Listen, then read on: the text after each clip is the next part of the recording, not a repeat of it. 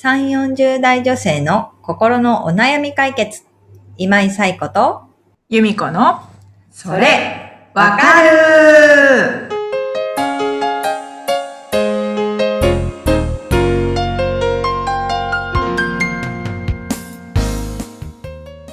はい。というわけで、えー8月第4週のそれわかるが始まりました。皆さん、こんにちは。はい。お元気ですか？でね、えー今日もお悩みお寄せいただきました。由美子さん、はいご紹介をお願いします。はい。プリンさん35歳の方からです。はい。最近これまで感じたことのない片頭痛を月に1、2度感じるようになりました。いろいろな不安がよぎって病院に行くのが怖いです。不安を落ち着けるにはどうしたらよいでしょうか？というお悩みをお寄せいただきました。あはい。プリンさん、ありがとうございます。りがとうございます。はい。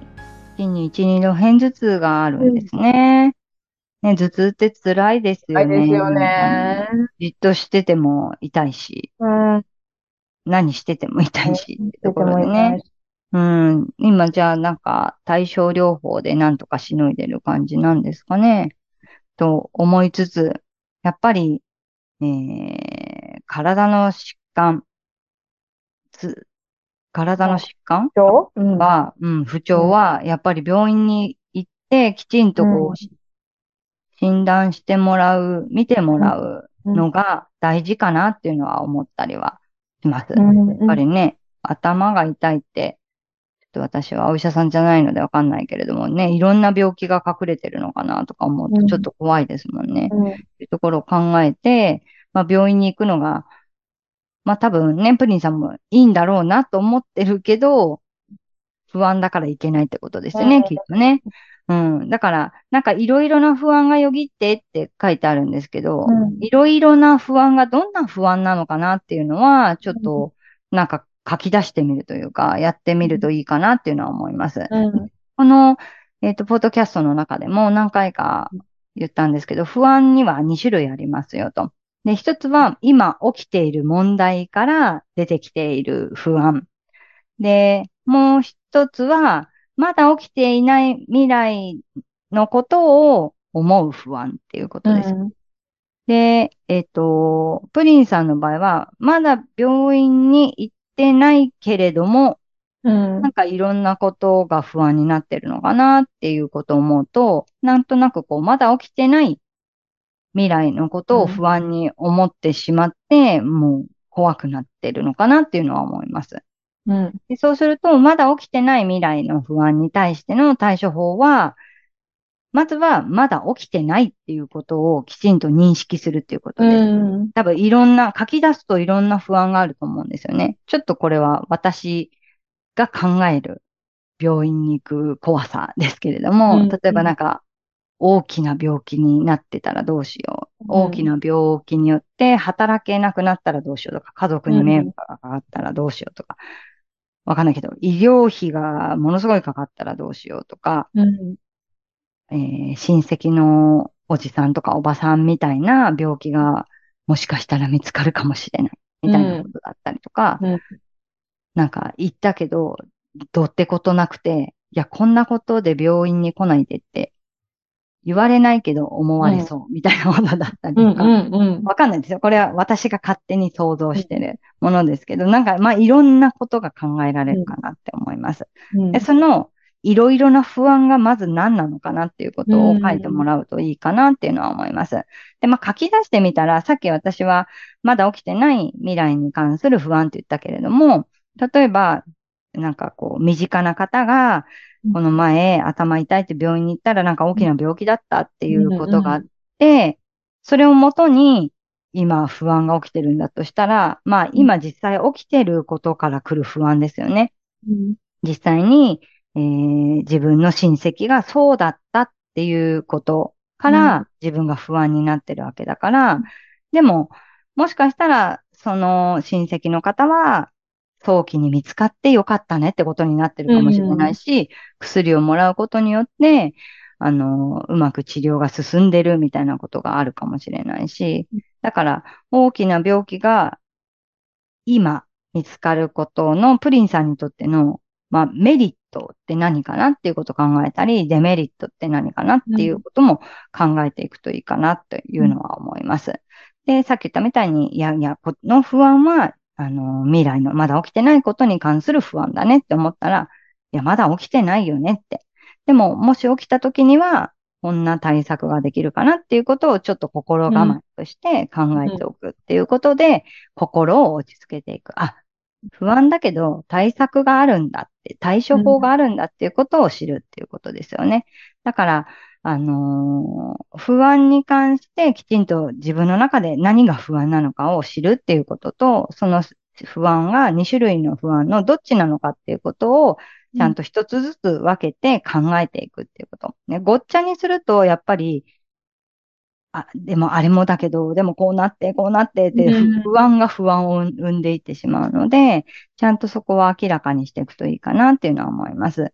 で、やっぱり、ね、もし大きな病気だったらみたいなこととか考えると、早く見つかるに越したことはないと思うし、早く治療、見つかるというか治療するに越したことはないですね、きっとね。うんだから、あのー病院に行ってみようってプリンさんが思えるような心持ちになれたら、なれるように不安を落ち着けられたらいいなっていうのは思っているところです。うん。やっぱり早く病院に行けばよかったっていう後悔が一番こううんもうどうしようもない後悔なんじゃないかなっていうのは思うんですよね。だから、あのー本当に人生後悔はなるべくしないように。うん。できたらいいかなというのは思います。うん。でもなんか病院に行くって不安ですよね。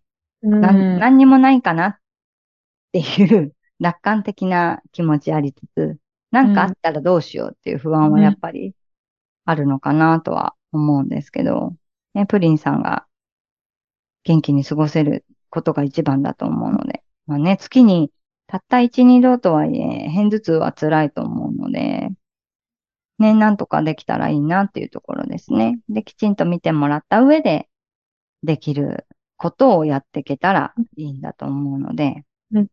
うん。まずはちょっと不安を落ち着けて病院に行けるといいかなっていうところですね。うん、なるほど。うんうんうんうんうん。ねなんかこういう病院に行くことへの不安って、ゆみこさん感じることありますか？あんまり病院行かないですか？うん。あー行くかな 行ってないですね、多分。行くかなの時点でね。ちょっと思い出せてない。でもね、なんか病院って、なんとかはね、もうう定期的に行くよううにんしてるのうで、ん。そっかそっか。健康診断で行くのとそう。何か不調があってから行くのじゃまた違違いますもんね。いますもんね。健康診断はなんか気楽な気持ちそと、う。うん。年に一度のね、イベントというか、感じですもんね。でも、でも確かに不調、なんかおかしいなと思ったら割と早めに行く方かもしれないです。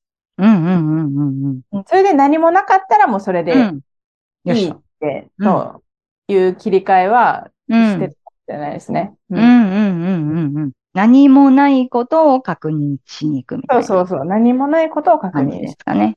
そうそううんうんうんない。とか、あの、こ薬飲めば大丈夫だよとか、うんうん。原因をさ、さ、うん探しに行くじゃないですけど、うんそれが発覚すれば何か自分の心の持ちようも変わってくるかなとか。そうですね。確かに。そうですよね。そう。だから、ね、とにかくプリンさんが安心できる環境、状況になってもらえたらういいん。なとは思うので。うんうん。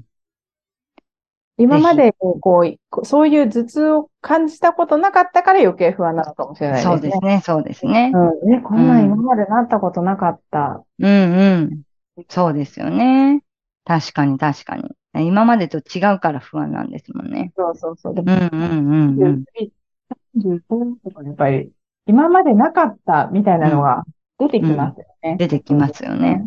そうそうそう。ね、なんか、ホルモンバランスも変わってくるし、うん女性は。そういうことから考えても、でもちゃんと見といてもらえば安心できるものもあると思うので、うんうんうん、ぜひぜひ、病院に行けるように、まず心を落ち着けていただいて、うん行動を移していけ、いってもらえたらいいかなと、そうですね。うん、思います。はい。ということで、はいこのポッドキャストでは、皆様からのお悩みをおお寄せいただいております。はい。ご紹介お願いします。番組では皆さんからのお悩みをお待ちしております。番組ポッドキャストの各エピソードページにリブラボラトリー公式 LINE の URL を載せています。公式 LINE を登録後、メニュー画面よりお悩みを投稿してください。皆様からのお悩み、お待ちしております。お願いします。はい。ということでね、うん。次回はもう9月、はい。秋ですね。はい。になってくるわけですけれども、でもまだ夏終わってないんで、ね、なんか、何しよう。何しよう。ね、満喫しきって、2023年の夏を終えていきたいなと。本当ですね。うん。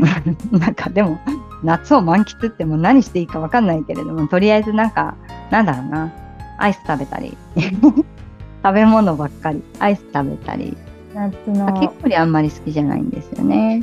季節のフルーツもいいですね。フルーツ、最近本当に自分がやっぱ年を重ねてきたせい、うんうん季節のフルーツとかすごい弱い。わかります。季節のご褒美とか、なんかそんな、うん。お菓子とかじゃなくてね、フルーツ。そう、うん美味しいものうん。で季節を感じる。うん。幸せ感じますよね。はい。うん。なんか皆さんも夏を感じるもので満喫していただいて、我々フルーツで満喫していきたいと思いますので、うん。ね。ぜひ、またはい9月元気にお会いできたらと思います。ははい。ということで皆さん今日もありがとうございました。